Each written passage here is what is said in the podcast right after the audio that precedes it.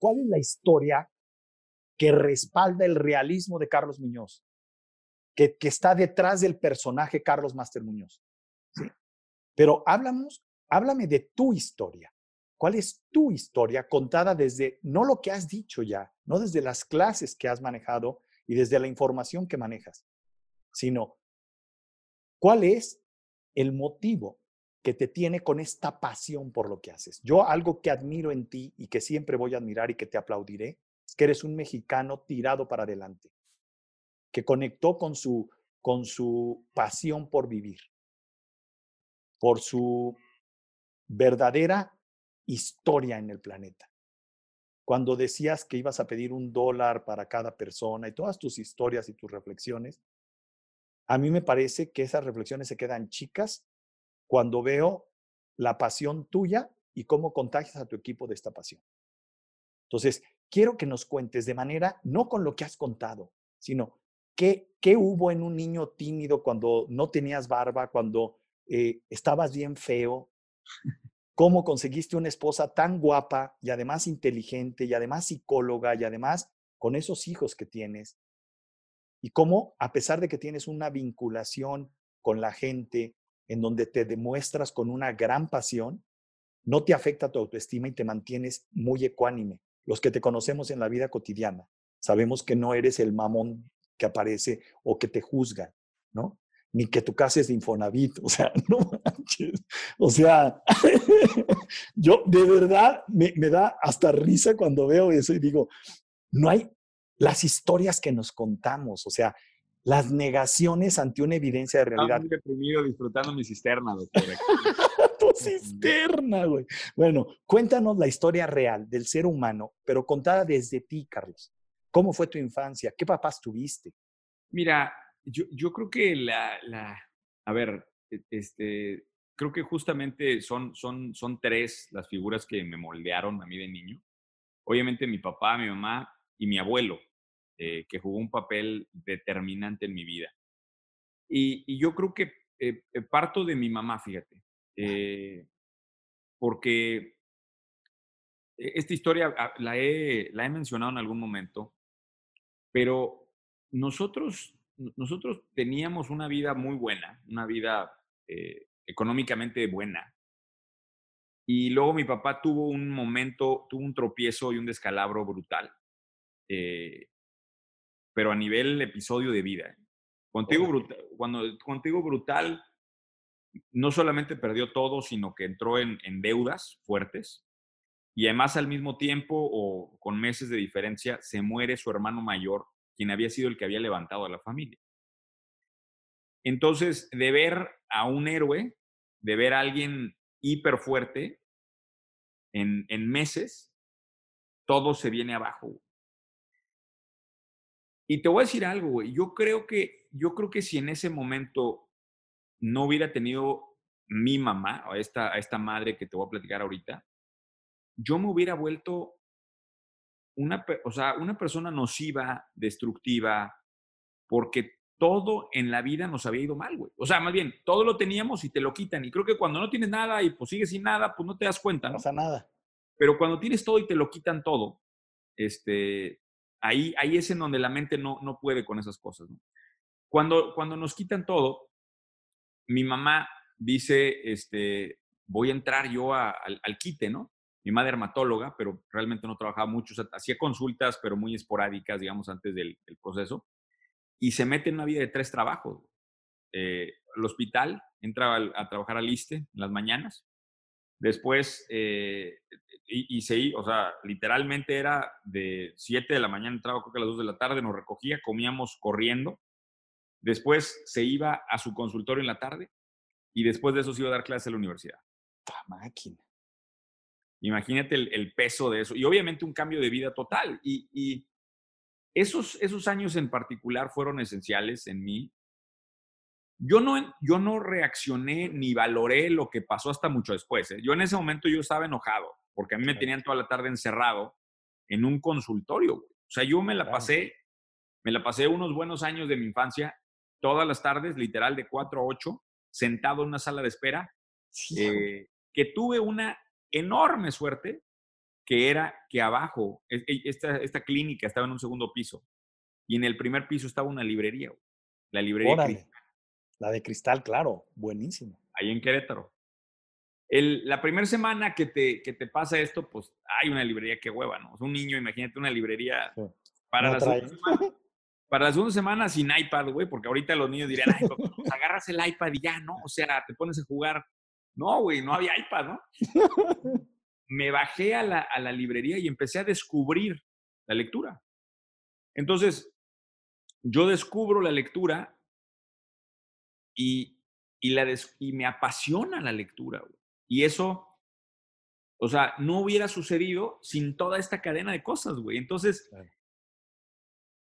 eh, cuando empiezas a conectar eventos positivos que vienen producto de eventos negativos, creo que empiezas a conectar con esta nueva forma de ver la vida, porque ya no estás enojado contra la vida, sino ya nada más estás empujando a través de la vida, ¿no?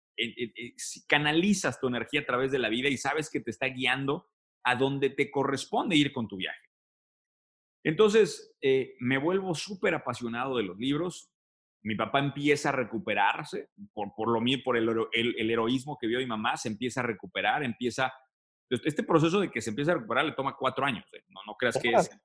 O sea, fue una cosa pesada. Este, pero ya empezábamos a ver recuperación poco a poco y en, en, esos años, digamos a los dos o tres años de eso, mi abuelo se muda a Querétaro, donde yo crecí. Él vivía en la Ciudad de México. Y me toca conocer a un individuo eh, que yo creo que es de los personajes más interesantes que he conocido en mi vida. Él se muda a, a Querétaro con una librería de 5 mil tomos, para que te des una idea más o menos de, o sea, esa era su mudanza, el valor de su mudanza era su librería. Había regalado muchísimo en Ciudad de México, pero se muda con 5 mil tomos y, me acuerdo, de hecho, mi, casa Infonavit en la que estoy ahora, este, le puse la biblioteca al centro de mi área social porque ese era el recuerdo que tenía mi abuelo. Tenía tantos libros que había libreros por todos lados. Y entonces comíamos y en la tarde era, agarra un libro. Y agarraba un libro, literal así, de el que yo agarraba el que quisiera, lo abría y te lo contaba. O sea, se, se acordaba de todo. Entonces, el, el, mi abuelo este, y, me contó historias muy interesantes. Mi abuelo eh, fue político, Este, él, él, le tocó estar sentado en la mesa, tomar café con Fidel Castro y Che Guevara en Ciudad de México. No manches. Planeando la Revolución Cubana. la Revolución Cubana se planea en México. de hecho, Fidel y Che se conocen en México. Eh, le tocó conocer a, digo, tengo fotos de mi abuelo con Eleanor Roosevelt, con, o sea, tiene fotos, e, él fue secretario particular de López Mateos en algún tiempo. Entonces, pues imagínate los personajes con los que interactuó, O sea, fue, y él era un intelectual de toda la vida, y entonces era un deleite realmente, él le escribía los, los, los discursos de López Mateos. ¡Wow! Entonces, de ahí viene mucha de esta, de esta, de esta pasión que tuve y todo. Eh, y entonces, la verdad es que lo tuve pocos años en Querétaro conmigo. Concretamente, lo, él, él, estuvo tres años. ¿Él es el papá de tu mamá? De mi mamá, correcto. Me tocó, me tocó realmente estar cerca de él tres años. Eh, y luego, eh, curiosamente, un, un, un, 2 de octubre, yo te digo por qué es importante ese 2 de octubre, un 2 de octubre va en, camino el doctor en el taxi y le da un paro y, ahí queda. Eh, se nos fue, se nos escapó. Este, sin, estar enfermo, sin nada. Sin aviso, exactamente. Eh, y bueno, e, e, es, para mí el 2 de octubre es una fecha eh, importante porque el mismo 2 de octubre nace mi primer hijo. Órale. Cosa o sea, totalmente te, das cuenta que hay algo, ¿no? O sea, cuando pasan ese tipo de cosas, cuando, cuando sabes que, que, hay, que hay alguien más operando las cuerdas. Sí, entonces, fue un gran, un gran recuerdo. Y de hecho, mi hijo lleva el nombre de mi, de mi abuelo, por lo mismo. Este, por toda la historia y por toda la trayectoria. Y luego mi papá, mi papá es, es un tipo, este, lo tienes que conocer, es un, es un, es, es, es, es lo totalmente contrario a mí es un güey, es un güey que te hace reír cada, o sea, es de esa gente chistosa por naturaleza. Este, yo, a mí me cuesta, no sé cuánto me cuesta el humor, o sea, sufro, sufro, güey, para, para provocar el humor. Eh, me he vuelto un poco mejor recientemente, pero en general no es, o sea, no es de mis herramientas más valiosas, digamos. O sea, me hace falta desarrollar mucho mi habilidad para generar comedia en la gente. Pero este cabrón es, te cagas de risa todo el día, pero a la vez, o sea, ese es con la gente, ¿no? Por dentro es un tipo hiper estricto y que tenía muy claro conmigo que él quería este, dos cosas en la vida. Él quería que yo tuviera mi negocio, o sea, que nunca trabajara para nadie, para nadie. Eh, y eso me lo tatuó todos los pinches días. Este, y además de eso, él quería que yo fuera un gran orador. No me preguntes por qué. Yo creo que para él fue un sueño que él no cumplió quizá. Pero el tipo me estuvo chingando todos los días de mi infancia desde los siete años, desde que me acuerdo este, me acuerdo de una escena, este, una, mi primera comunión, yo jugando fútbol en un jardín, no sé, con 50 niños, y, me, y fue por mí al partido de fútbol, me trajo de la mano, me paró encima de una mesa enfrente de los adultos, agarró una copa y dijo, todo silencio, una, o sea, silencio porque mi hijo va a dar un discurso. Así como yo te agarré. Cuando me agarraste, habla de la nada, güey. No mames, ¿cómo véndeme la nada? Pero eso lo hacía siempre. ¿Qué, edad tenías? ¿Qué edad tenías? Yo creo que tendría como 13 años en ese momento. ¿Y qué hiciste, Carlos? No, siempre hablaba. Siempre hablaba. Por supuesto, era un mal orador, ¿verdad? O sea, o sea ¿te echaste un, un, extempore memorizado o así, un improvisado literal? No, así, improvisado, improvisado. O sea, este, a ver, yo cuando eran las Navidades me tenía que parar a hablar. Cuando era, siempre tenía que, eh, se esperaban unas palabras de mí. Claro. Pero ¿Por qué le entró este chip a mi papá? ¿Quién sabe? Nunca me lo quiero decir, o sea, nunca me ha dicho, es que yo, no, nunca me lo ha dicho. Nunca. Simplemente él tenía esta obsesión de que yo iba a ser un gran orador. Ahora, hoy que, lo, que me ve, y, hay, una enorme pregunta en mí, porque la pregunta es si nací con este talento o si fue producto de él. Y te voy a decir una cosa, creo que es más producto de él que, que de nacimiento, porque yo en general, a nivel personal, yo soy tímido, soy, soy tranquilo, soy tipo silencioso, no soy como él. Él es ruidoso, chistoso, por eso es muy buen vendedor él. Este, pero creo que fue tan capaz, fue tan maestro mío, que me, me hizo desarrollar esa habilidad. Y, y es lo que yo siempre digo, o sea, creo que los papás no pueden hacer a sus hijos buenos o grandes en todo, pero sí deben escoger un par de competencias, son herramientas que le vas a echar la maleta al hijo, en donde puedes inclusive en contra de su voluntad de desarrollar. Que es una gran discusión. Inclusive, a mí no me gustaba esto, ¿eh? no me gustaba. Claro, llego a la secundaria, doctor, y un día, a ver, queremos este, voluntarios porque va a haber un concurso de oratoria. ¿Qué es esto de oratoria? No, yo ni sabía que era oratoria, ¿no? No, que tienes que parar a hablarte de un tema que sacas de aquí, de una, este, sacas de un tema y hablas. Una ah, pues me, paro, hablo se voltea una maestra conmigo y tú quién eres o qué, o sea, este, o sea, como que, eh, y fue, y, obviamente esta maestra, cuando se dio cuenta de eso que ya había sembrado mi papá, me agarra y se dedica a entrenarme toda mi secundaria en declamación y oratoria. Claro. Yo soy campeón eh, estatal tres veces de, de, de, declamación y oratoria, güey. O sea, este, voy al nacional, quedo en, tercer lugar en el nacional en oratoria. Pero fíjate, estamos hablando de secundaria, güey. ¿Me dejas puntualizar algo? Aquí hay papás que nos están escuchando. Si tú eres un papá que nos esté escuchando, quiero mencionar algo que está detrás de lo que acaba de decir Carlos.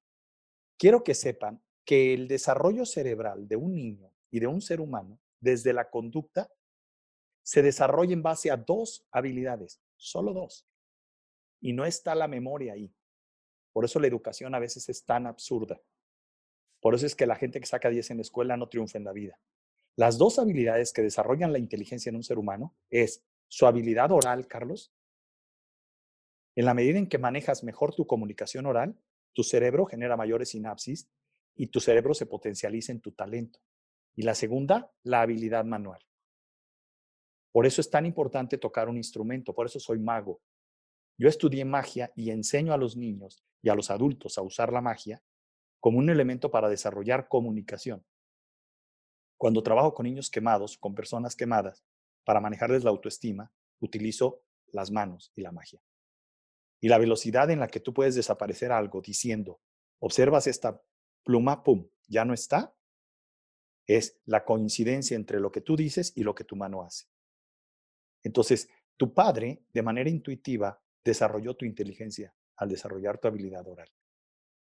No es estudiando matemáticas, no es sabiendo historia, es desarrollando la habilidad oral y desarrollando la habilidad manual. Y si este video te hizo el bien, por favor, dale clic en la campanita, compártelo y anúncialo en tus redes sociales. Soy el Dr. Roche. Enfócate desde tu timo y transforma tu realidad para ti, para los seres que amas. Sea hacedor de grandeza. Gracias.